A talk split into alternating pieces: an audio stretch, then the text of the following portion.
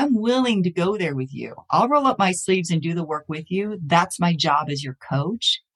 But you better be ready to do the work and have an open mind and try some things that are a little outside your comfort zone, or how in the world can I help you? And so it does take being in the business for a little while, learning what you're good at and where you get stuck, because we all get stuck. Being honest with yourself about where you shine and where you really trip yourself up. And when we can discover these things together, that's when it's really good work. So the big question is this: how do small business owners like us grow our leadership, develop our teams, and scale our business in a way that allows us to get our products and services out to the world, yet still remain profitable? That is the question, and this podcast will give you the answers. I'm Bradley Hamner, and this is the Club Capital Leadership Podcast. Hey, before we get into today's episode, did you know that Club Capital is the largest accounting and advisory firm for insurance agency owners in the country, providing monthly accounting, CFO services, and tax preparation? Check them out at club.capital.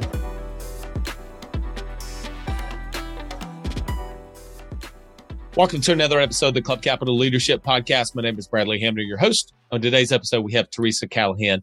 Teresa is an executive leadership and career coach who leads small business owners and team leaders within organizations through her Managing for Performance Leadership Development Program.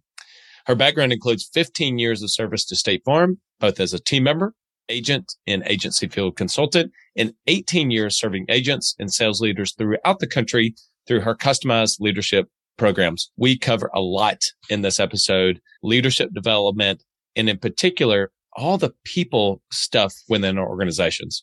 I know many of you are familiar with Teresa. I'm looking forward to introducing to you that don't know Teresa. So here's my conversation with Miss Teresa Callahan. Ambition is the first step towards success. It's time to level up your agency. And Coach P Consulting will help you do just that by using the same strategies he used to sell over 700 life insurance policies in 2021 alone. Now, this is not your regular one and done type coaching. You'll get personalized coaching 2 days a week, every week of the month, and you'll get a live look behind the scenes of his team training and an office that's performing at the highest level. There's a reason Coach P Consulting is the fastest growing coaching company for insurance agency owners in the country. Coach P will train your team alongside his own and show you the exact steps they're taking to achieve Chairman Circle, Exotic Travel, and Multi-Line Presence Club, and be one of the few agents to be selected to have a third office. So whether your goal is to be at the top of your local market or amongst the best in the country, this training will give you the strategies and the tactics to get there. For just $250 a month, you'll get high-level coaching each week from someone who is already getting it done at that level, and his strategies work, and it's time to put them to work for you. Sign up at CoachPConsulting.com and get your first full month for free when you mention the Club Capital Leadership Podcast. Are you ready to get out of the daily rut and begin working at your highest level? Coach P Consulting will help you do just that, using the same strategies he did to sell over 500 life insurance policies in 2020 and on track for over 600 life insurance policies in 2021. No, this is not your regular one and done type coaching. You'll get personalized coaching 2 days a week, every week of the month, and you'll get a live look at the behind the scenes team training and an office performing at the highest level. Coach P currently has a 100% retention rate for everyone who joins. And hey, those numbers speak for themselves. Coach P will train your team alongside his own to show you the exact steps they are taking to achieve Chairman Circle in 2 agencies, Exotic Travel, and Multi-Line Presence Club. So whether your goal is to be the top of your local market or amongst the best in the country, this training will give you the strategies and tactics to get you there. For just $250 a month, you'll get high-level coaching each week from someone who is already getting it done at that level. His strategies work, and it's time to put them to work for you. Sign up at CoachPConsulting.com and get 50% off your first month of coaching when you mention the Club Capital Leadership Podcast. Again, that's CoachPConsulting.com. Teresa, welcome to the Club Capital Leadership Podcast. Thank you. Happy to be here with you. Glad to finally meet you, Bradley. Excited to be here.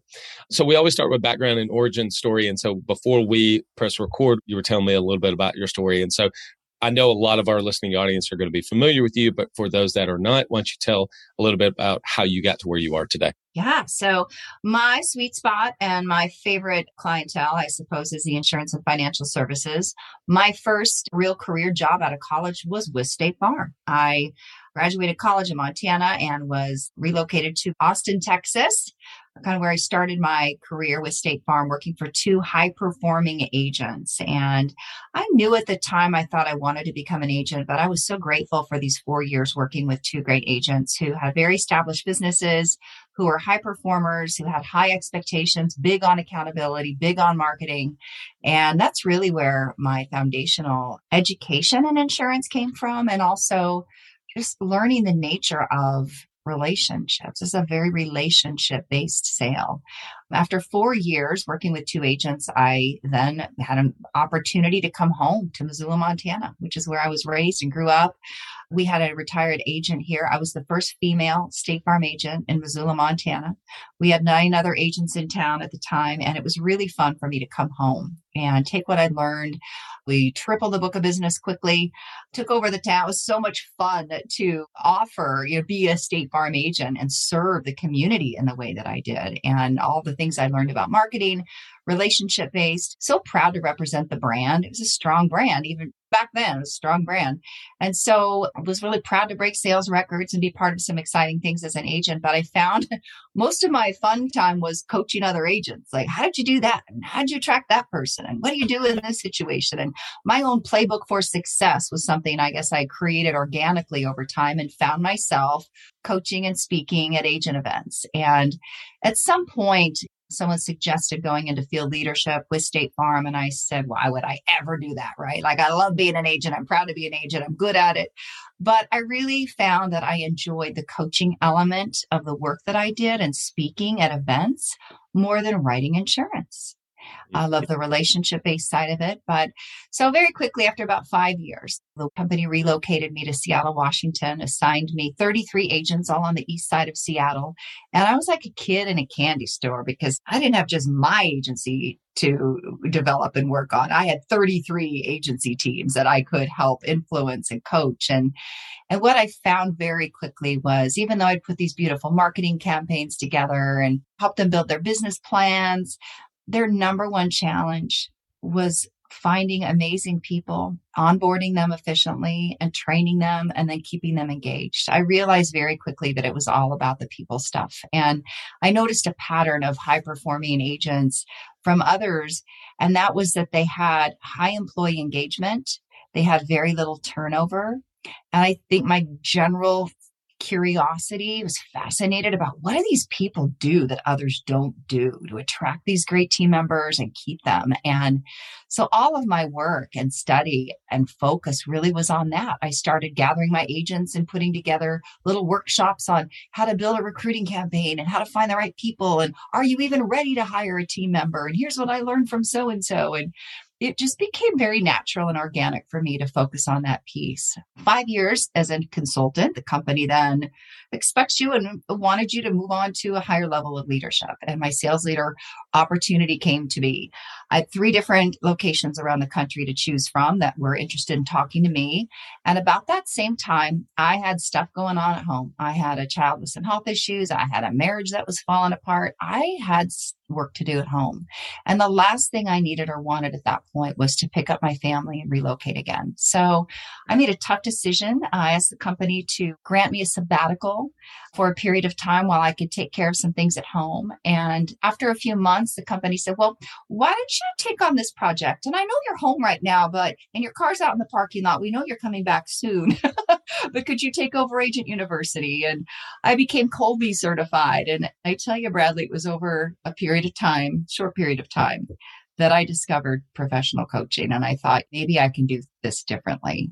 When it was time for me to come back after sabbatical, I actually told the company, I think I need to step down from this role and serve in a very different way. And 18 years later, here I am. I get teased by all my friends and colleagues in the company that I'm still on sabbatical, but I discovered professional coaching through the Coaches Training Institute. I became a Colby certified consultant, and kind of the rest is history. I love serving State Farm and independent agents, independent business owners.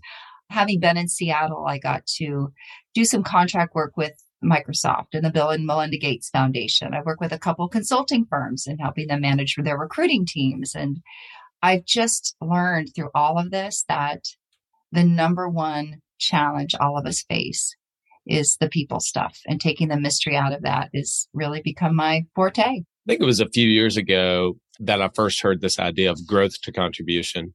And so that you grew in all of the roles that you had, and now you live a life of contribution. So thanks for what you do, just pouring into the small business owners around the country. Oh, it's absolutely my privilege. I'm fascinated. I just got up a coaching call earlier today, and high performing business owner, incredibly talented, so skilled. And he's got a team of 7, and it's like, okay, what's not happening here? Like, help me peel the layers off of this mess, if you will. And people are complex. We're human beings. And you get a bunch of human beings who are very complex and put them together and expect these very imperfect people to be perfect is like, oh, well, that's our problem right there, right? So it's the psychology behind it of people. And even in sales, you've probably found this yourself. It's understanding people so we can serve them better. And it's my greatest life work, I'll tell you. It's fascinating. This is probably the 5th time I've said this. I hope to one day have Donald Miller come on the podcast because I love his work. I love his books, but I disagree with the book title that he recently came out with, is Business Made Simple. Business is anything but simple because you're dealing with highly complex individuals. So I totally agree with that. All right. So it's often said hard skills and soft skills. And so the hard skills like business planning, marketing, knowing your numbers and look at your financials and all those things. And for a lot of people, myself included, I love that. I love the business end of the business. But the reality is, in order to be able to grow and scale, you've got to master the softer skills, the people stuff, as you mentioned it. What do you see as a couple of the reasons why that part of it is so pervasive as a challenge for insurance agency owners and, quite frankly, small business owners around the country? And yes, we're at the time of this recording, we're in the Great Resignation is what people have called it. But this problem has been there 15 years ago, 10 years ago, 20 years ago, et cetera. So it's nothing has really changed there. But what do you see as the biggest thing in working with hundreds, thousands of agents around the country as the thing that we can really learn? Well, for one thing I've learned is that, again, like I said, human beings are very complex. It's the human psychology element that most of us never learned about when we went to business school, right? Most of us never got in the trenches and talked a lot about emotional intelligence and or the psychology of people. There's a book called Happier. And one of these books, I have so many of them on my shelf behind me, but Tal Ben-Shahar, PhD, he actually has an academy now on happiness. And he dedicates an entire chapter of his book to happiness in the workplace. And years ago, I spent some time, this is years when I was an agency field consultant for State Farm. I had a week at the Gallup Institute, and we were studying and talking about this. There was a perceiver test that we had. They were doing research for us on what sets apart these high-performing team members from others.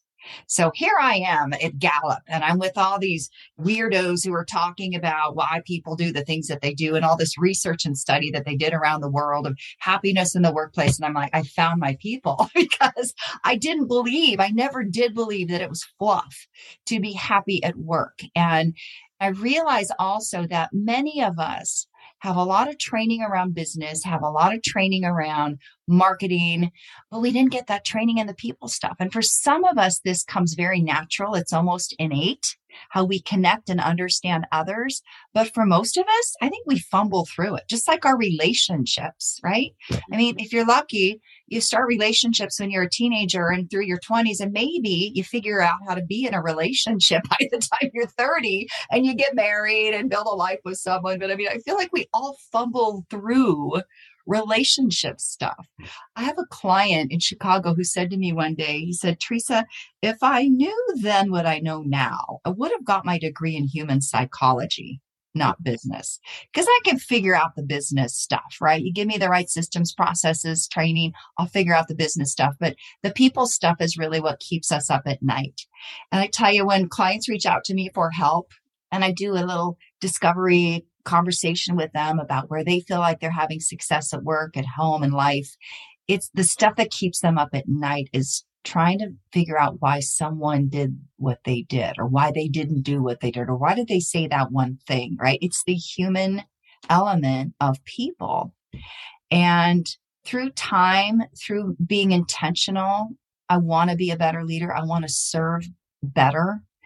We can figure that out, but it has to be a really powerful intention. In the workshops that I teach, they're about halfway through the workshop, I'll say, do you want a better team? And everyone says yes. And I'll say, well, then you have to be a better leader. Like, there are no shortcuts. I keep trying to find a way, but you can be at the top of your game in business, but if you don't have the infrastructure of people set up, you're going to be exhausting your resources. And I do believe we all want to enjoy our life. We want to enjoy the work that we do. And especially after this pandemic, how did you phrase that again? It's the Great Resignation. Great Resignation, yeah. And I don't know about you, but I do not know one person in my professional circle, in my family life, friendships, who are not evaluating every element of their own life right now. Our work and our career. Is it bringing us joy? Are we making an impact? Our relationships, who we give our time to, how we spend our money. And I feel like now business owners more than ever really need to take a look in the mirror and do their own inventory. Am I doing this with joy and authenticity? Do I love leading this team? Am I excited about representing this business? Or am I feeling a little less than? Because if you don't do your own work, it's very hard to inspire others. Haven't you found that?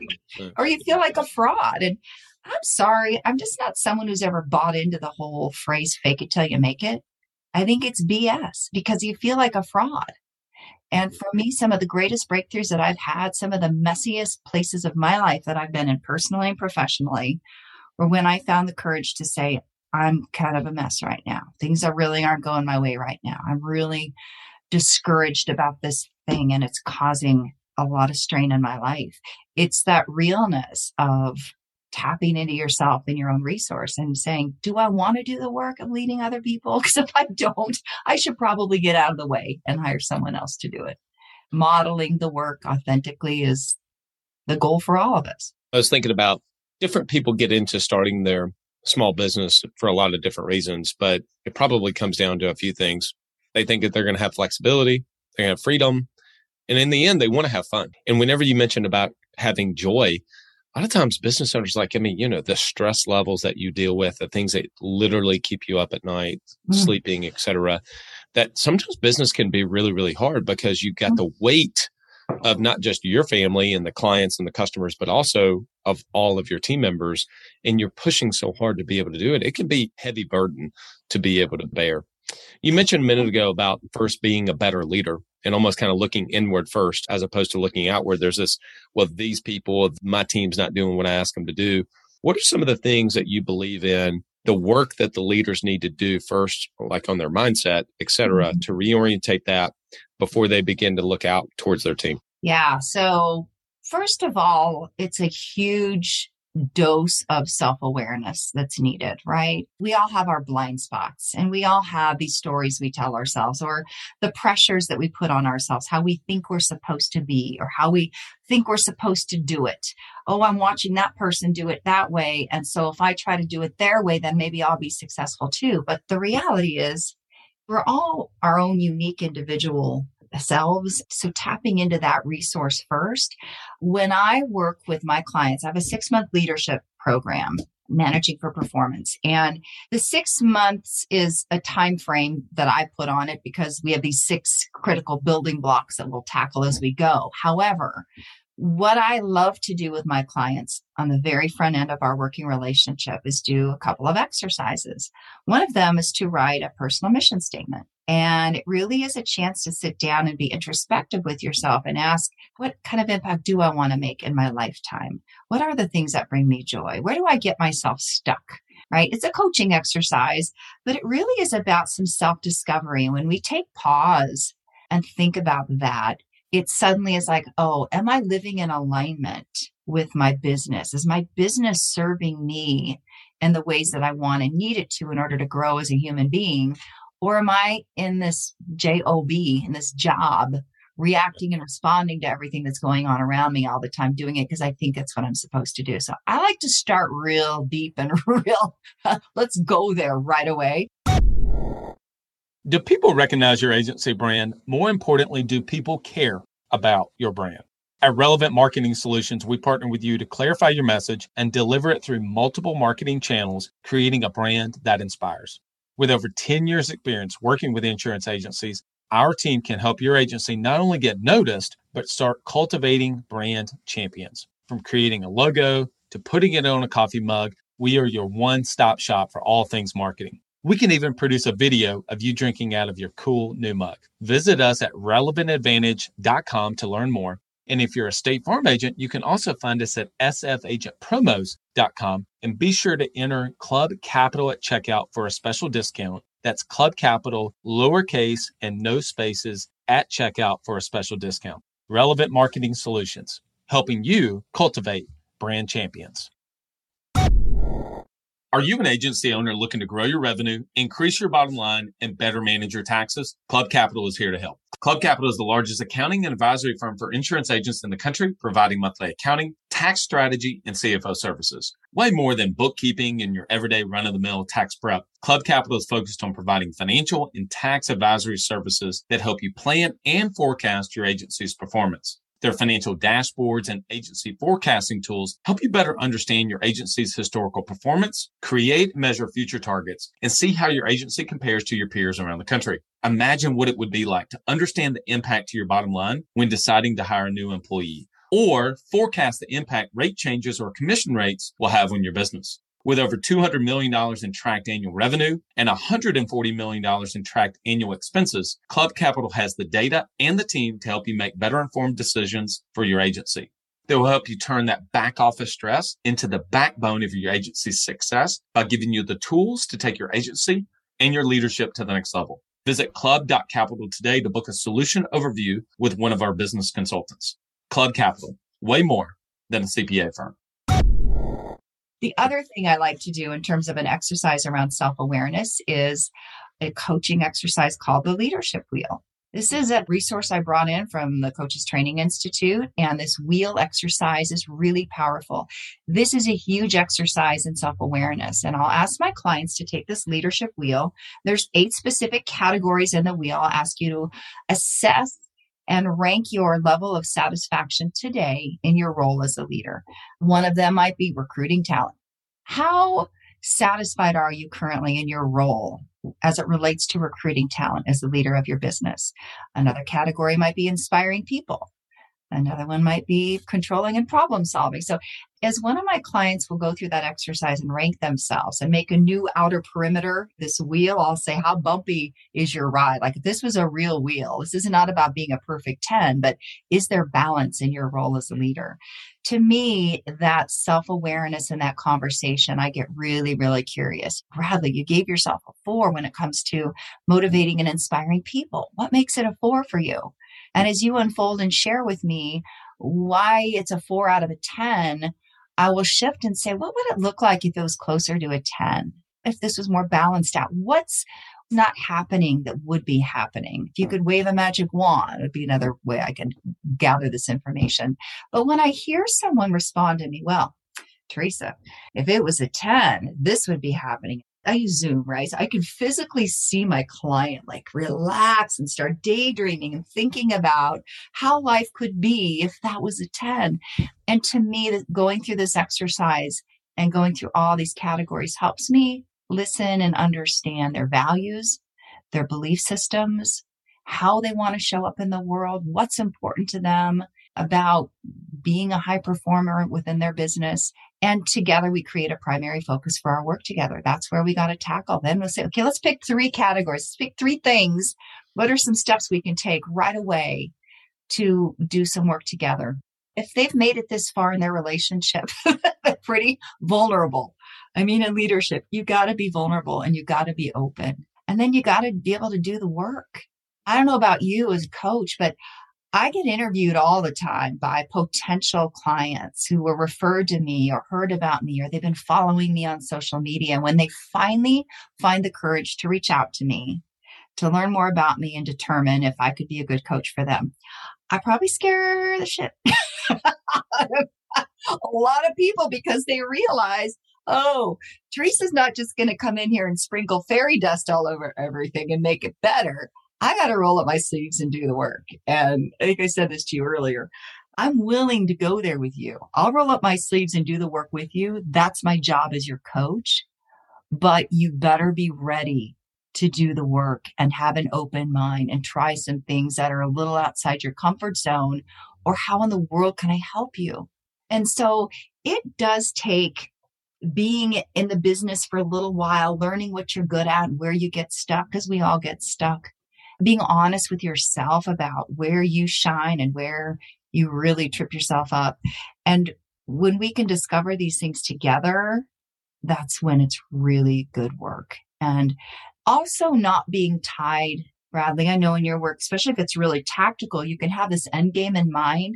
But I think especially small business entrepreneurs always need to have this little window open of, well, let me not be entirely attached to that one outcome, because what if a path presents itself, or what if I want to go in a different direction that I didn't even think about before? And we're so rigid with ourselves. I don't know your experience, but I've just learned this. When you're so rigid with yourself and attached to some one perfect outcome, it's almost harder, right? You really get yourself stuck. And part of the joy of being an entrepreneur is the discovery and the unknowns and what's behind the curtain, what could be there next. So I don't know what your thoughts are about that, but two things I want to mention. I think when the student's ready, the coach will appear. True. You know? Secondly, I think that to what you just mentioned there about being so rigid, I completely agree with that. And I really think that ultimately these outcomes and targets that we set should be more looked at like mile markers or milestones, and thinking about like, who are you becoming along the way and enjoying the journey? I've mentioned a little bit, at least kind of teased it. I achieved one of the biggest goals that I ever wanted to achieve. And it was one of the lowest points in my professional career because I was so connected to just hitting that. And then when I achieved it, I thought, is this all this is? This is not how I want to feel. And so ultimately, my personal belief is that happiness and joy comes from gratitude and progress, seeing progress and momentum towards something and thinking about who it is I'm becoming along the way. Am I becoming a better leader, a better father, a better husband, right? Those type of things. Then it is about the specific outcome. I mean, great. Listen, it's good to celebrate wins. And when you achieve a goal, everybody loves winning football games as an example. But the real joy, the things you remember are the hard work that you do along the way and being in there with the team on the journey. That's my opinion of those two things. I love that you say that. I love the word becoming. And it's, again, one of those words that we're evolving, right? As a human being, you never want to feel stagnant. And I feel for team members, when I coach teams, the number one reason when someone leaves an organization is because they feel stagnant, that they're not growing. And I've learned over all these years that we're all that way. We all want to be growing and evolving and becoming a better version of who we are. And so it's great to hear you using that language too. And I really do believe that. And it's also, haven't you found as an entrepreneur, like you got to give yourself permission to change your mind. Like I thought that one thing was really, really important. And I thought that one thing was the thing I wanted to achieve or do. But you know what? Sitting where I sit right now, I have a client who I love, who decided to take on a second State Farm agency, the MOA is the language that's used. I got this second agency. So he took on this agency in this nearby location, thought he'd take all of the practical elements. We've been working together for over 10 years. So I was excited. I was with him on the front end of this and all the pluses and minuses and weighing out, should I do this or not do this? He stepped into it, gave it everything he had. We both discovered these are two very different dynamic businesses. This isn't like taking the template for success and reapplying it over here. This is not a cookie cutter. You're in a completely different location. You have different team members. You have a different community brand. Like there were so many things that I learned going through this with him. And at the end of it, after some really intensive conversations that he and I had, weighing out the pros and cons, he very graciously gave the MOA back to the company and said, thank you so much for this opportunity, but it's actually just pulled me away from my values and beliefs and this legacy that I'm so proud that I've built over these past 20 years. And to watch him do this, I feel like at one point it was like, I'm going to let people down. I'm going to let the company down. I'm going to let my family or community down. And what it came down to was him having the courage to say, I'm out of alignment. And I'm not enjoying this. And I know this is not in the best interest of anyone I'm serving here, and change his mind. And it was a family decision and it was a team decision. And it's so much fun because as we've gone through this year together and we're kicking off 2022, I'm developing his team members now. And he's so much more focused. And I use that example because we don't know. We don't know. I think it takes being brave and having a lot of courage to try new things. But sometimes we find ourselves in it, just like a relationship, and go, you know what? This really isn't serving me the way I thought that it would. And I'm not at my best by being in it. And so that becoming word is really powerful. And grace. Grace. Maybe grace is the word too. Have grace. No, I think it is. I can only imagine the lessons along the way and who that person became, not just the wins, but the lessons from that, the rephrasing of that, of like, wow, I learned so much from that. There was an example. I was having a conversation with somebody this morning and it was much, much smaller than that. But he was telling me about, he lost a client effectively. And I said, what did you learn? He said, man, I learned a lot. I learned a lot. He said, I just realized that I think I've learned that I've scratched the surface of how much I actually learned during that period of time. And that's the point of like, we're always learning and growing. And sometimes we overlay other people's expectations. You were talking about like letting people down. Other people's expectations become like, well, this obligation that we have to stick to it sometimes when the reality is we're out of alignment. I ask you about whenever you're talking about the wheel. And so let's say that on a scale, somebody rates some part of that wheel. You could take any example of yours. They rate themselves a 3 or a 4. What is your belief around the idea of delegation of certain things, bringing in other people, or the idea of working on your strengths as opposed to working on your weaknesses, et cetera? Because you know this, any business, there are so many hats you have to wear. CEO, COO, CFO, CMO. Et cetera, et cetera, et cetera. It's hard to be good at all of them. It's really impossible, really, to be super sufficient, to be a 10 in all of them. And if you rate yourself that, you need some work on self-awareness. Yes. You're a little delusional. Right. Yeah. So for me, this isn't, again, not about being a perfect 10. It's about balance and leadership. And so let's use a simple example of recruiting talent. I rate myself as a 3. I have this revolving door of talent. I can't find the right people. When I think I do, they leave me. They're not with me for a very long period of time. Absolutely. There's so many strategies. It could be completely changing, handing over the recruiting piece, because I believe recruiting is a team sport, handing that over to someone else on the team. Maybe you need to go outside your circle and work with a recruiting agency. Maybe you bring in a consultant to oversee and manage that part of your business. And a great leader is willing to hand off and delegate and willing to be better at that piece of it. I have learned, in fact, I taught a mini workshop to a leadership team in the state of Montana. And working with these team of technical people, it was like delegation is an art. And I never even realized until I got in the trenches in this area more over the past several years, the psychology of not letting go.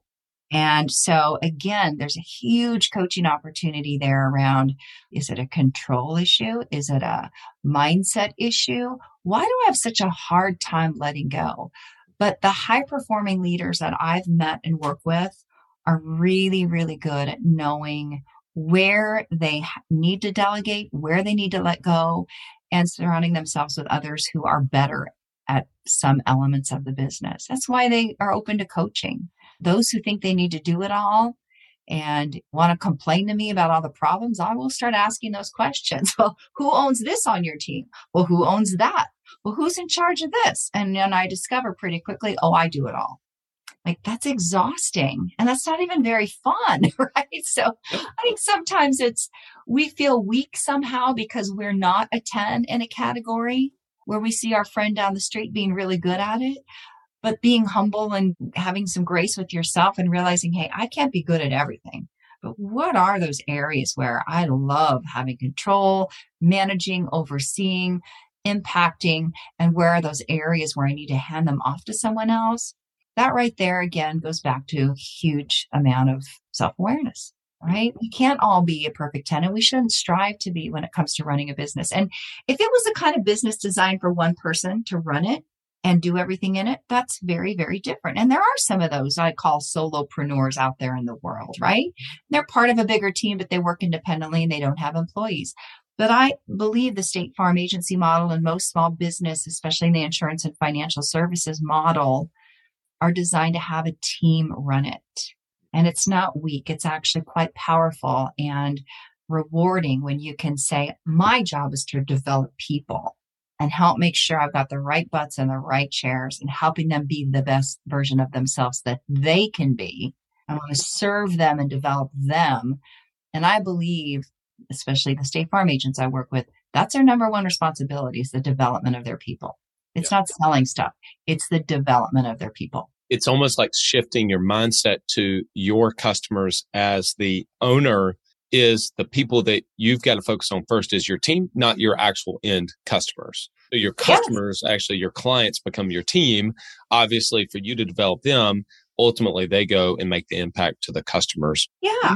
And a really great visual of this that I can give you is I have a client I work with in New York, and we work together on his org chart and his talent mapping. And do we have the right people in the right jobs? I brought in the Colby A Index as an assessment tool.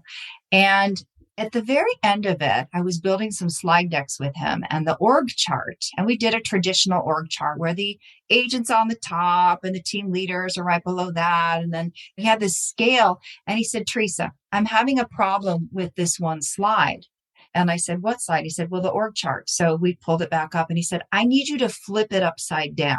I said, tell me again and help me understand. I need you to flip it upside down. I am at the bottom of that org chart. My two team leaders are right above me. The teams that they serve are right above them. And he said, my customers are up here. Everything I do is in service to my leadership team so they can be the best they can be for the greater team, so they can be the best in service of our customers. And it was like, dude, this is deep. This is awesome. And for me, it was just such a different mindset from many of my clients who really feel like their responsibility is to be up here at the top so they can wave wands and direct traffic, right? But it was really beautiful watching him and listening to him and his intent around the design and how he wants to grow his business from here. And very representative to what you're, to your point. It's real, truly, it's of all service. How can we be of service to those who need to serve others, right? Last question I wanted to ask you, and I realize what I'm about to ask you is going to be really challenging for you to pick one, but I'll ask it anyway. When we think about attracting, onboarding, and retaining, if there was one that you've seen as the biggest area that overall people need to improve, is it around the attraction? Is it around the onboarding of those people? Or is it around the retention of those? And I realize that all of them are important. And if they are all equal in percentage-wise, that's fine.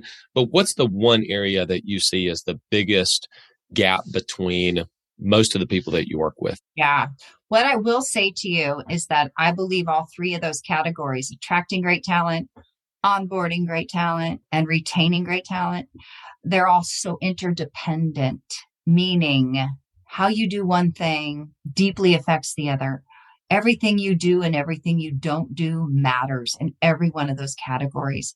But I really am a big believer in creating a solid infrastructure to attract amazing people. And the only way you're going to attract amazing people is if you have good systems and processes in place, that you're giving career development to everyone within that organization. So when I work with my client, the first thing I begin talking about, I want to understand what's going on in the house, right? Let's take a look. But what are you doing?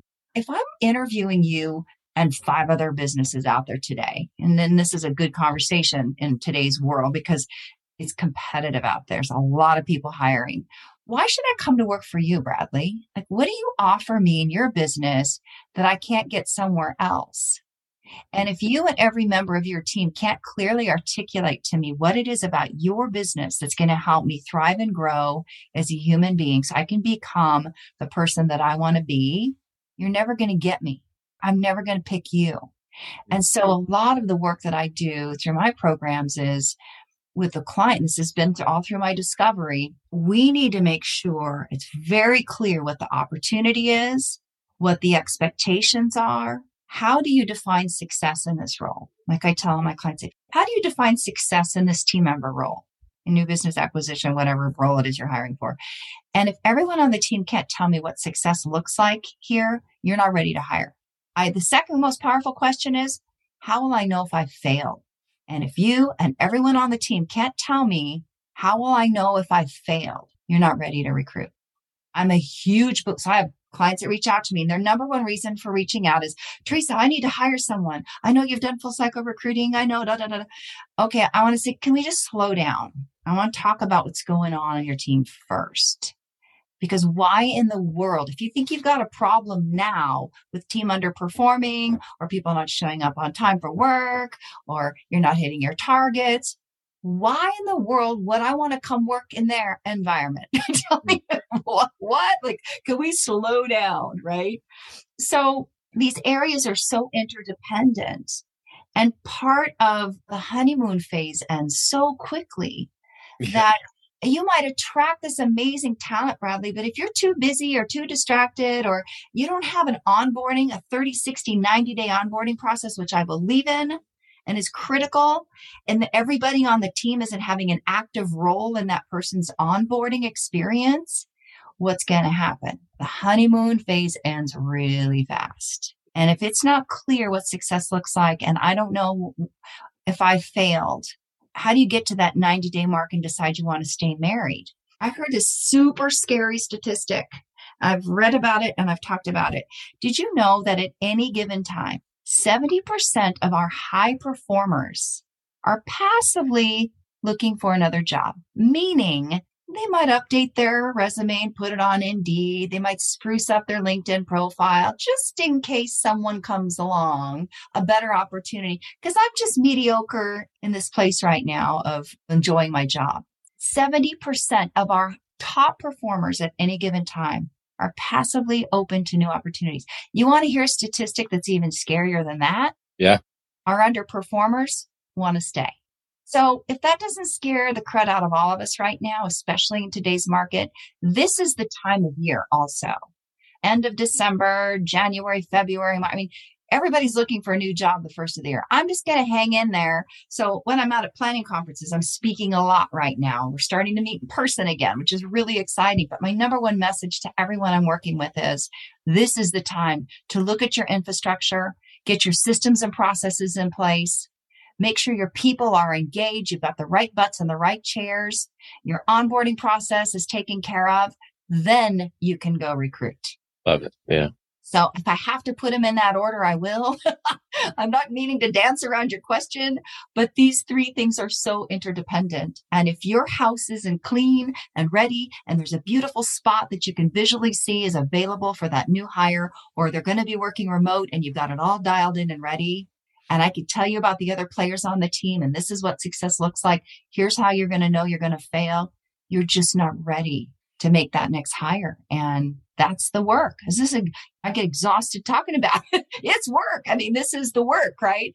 And I find for myself, like I'm in it with you, and we're going through this discovery process to figure out how to keep these amazing people engaged and have them work with you. You don't have to do it alone, to create the systems and processes to keep people engaged and growing. Then together, let's put our recruiting campaign in place. Let's whiteboard this stuff out. Who do we want to invite in next? And again, I keep saying this, it's a team sport, but it really is. It's lonely and isolating to be a small business owner. But if we step aside and realize, oh my gosh, I've got this talented and resourceful team here. Am I leveraging them and their contribution in this process, right, to get us where we need to go? That's your starting point.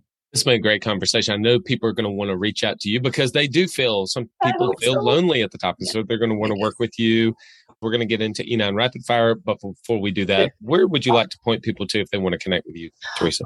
Probably the best place is just call me, email me. I don't know if you have access to my contact information, but email me, tc@teresacallahan.com, or go to my website, managingforperformance.com. Managingforperformance.com has everything you might want to know about my coaching programs, how I work, some testimonials from clients around the country that I work with. It's intimidating. I feel I've learned this to reach out to someone like me. I'm pretty down home. I'm a straight shooter. I'm kind, but I'm going to hold you accountable. And if that scares you, then you're probably not ready to call me. If you're ready to do the work, for me, it's about bringing the best of my best and sharing everything that I've learned or connecting you to someone who's been down that journey before. And so that's the best way to start. There's an information, you can type in information about yourself, even on my website, and it will come to me, or just call me direct. I love phone calls and I love direct email. I'm very accessible. Love it. Last book that you read? I'm reading this one again. So I hate to say this is the last book, but have you ever read The Slight Edge? The Slight Edge. That's fantastic. I'm reading it again. Ooh, small steps every day accumulated over time. Like it's a habit forming. I think this time of year I go back to it again, but I'm going to say The Slight Edge because anybody who hasn't read it needs to go read it. And I'm reading it again. I'm going to second that. I love that. I have actually changed my thought. I am a big avid reader. However, I have changed the way that I approach reading more than I ever have. I am rereading books over again, as opposed to just trying to accumulate more books. And so for those out there, I completely agree with what she says. Well, and besides the business books, it's always under the Tuscan sun. Like I'm finally reading the book that I spend half my year almost, spend time in the spring and time in the fall in Tuscany. So anything about Tuscany, I'm reading. Second question, what's the book that you would recommend the most to others? Oh, The Slight Edge for sure is one. I love my own book, Managing for Performance. But you know what? And I want you to read that book, especially if we're going to work together. But this is my Bible. And if you want to be a better coach, a better leader to others, coactive coaching, this might sound very untraditional to you, might surprise you, but if you can become a better coach to your people, new skills and learning to ask powerful questions, this is a self-help book if you want to be a better coach, coactive coaching. Love it. What's your favorite travel destination you've ever been? Tuscany. I host women's retreats that are based in Tuscany, Italy, and I'm there twice a year. I just got back after being in Italy for 1 month. So that's it for sure. What's your favorite quote? You want to be a better leader? Want to have a better team? Be a better leader. That's it. You want a better team? Be a better leader. That's my favorite quote. It's mine. I always ask the question, if you can be on a 10-hour flight and you could sit next to someone dead or alive. And so now I'm just going to ask you, if you're flying to Tuscany and you can sit next to anyone dead or alive, who would it be and why? Richard Branson. I have been listening to his audiobooks and he's fascinating. He pisses me off 1 minute, the next minute I think he's brilliant. And to me, the thought leadership of thinking outside the box and no limitations on belief. You believe in something, you can achieve it. Like I'm a big believer in that. So yeah, that'd be a fun conversation. Favorite tech tool or app that you use every day? Well, my smartphone, I would say probably LinkedIn. I'm using my smartphone. I want to see what people are doing. I love following other thought leaders. When you're not working, what do you love to do? Hang out with my boys. I've raised two amazing boys who are almost 21 and 24. Just anything they want to do, I want to do, be outside with them. What did you learn the most about yourself during the pandemic? That I have spent a lot of my time trying to be and do what I think others want me to be and do.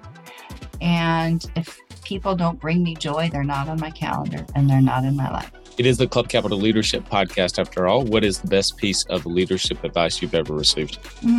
Take a look in the mirror. Be self-reflective, right? If you want others to follow you, you need to be able to hold that gaze in the mirror first and make sure you like what you see. Teresa Callahan, this has been great. I hope to have you back on in the future. Thank you, Bradley. There were so many takeaways from that conversation with Teresa. One of the lines that she said was, oftentimes, the most important thing and really the biggest challenge that we face as business owners and leaders is all the people stuff.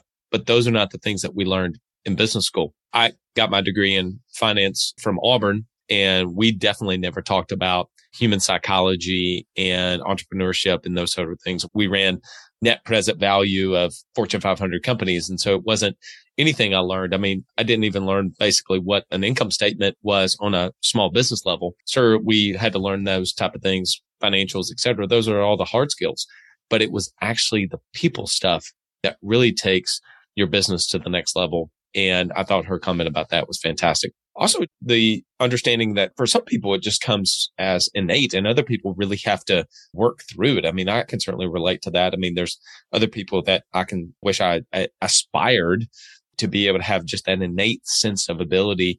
Obviously, Teresa has it herself, but ultimately, you can't necessarily try to be someone else, but you can definitely think how they think. That said, whenever she said, hey, you want a better team?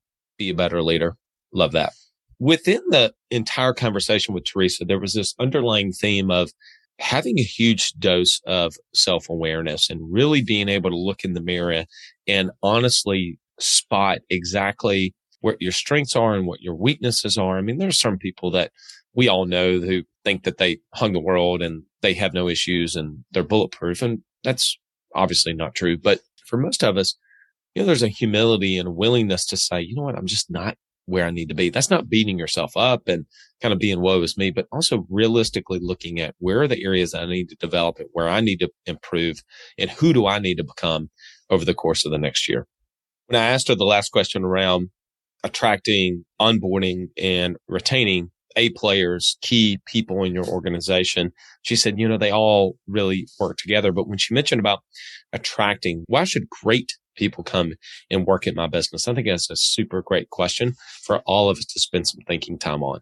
Why should somebody come and work at your organization? If you want to know more about Teresa and how she can help you, your team, make sure you go to managingforperformance.com.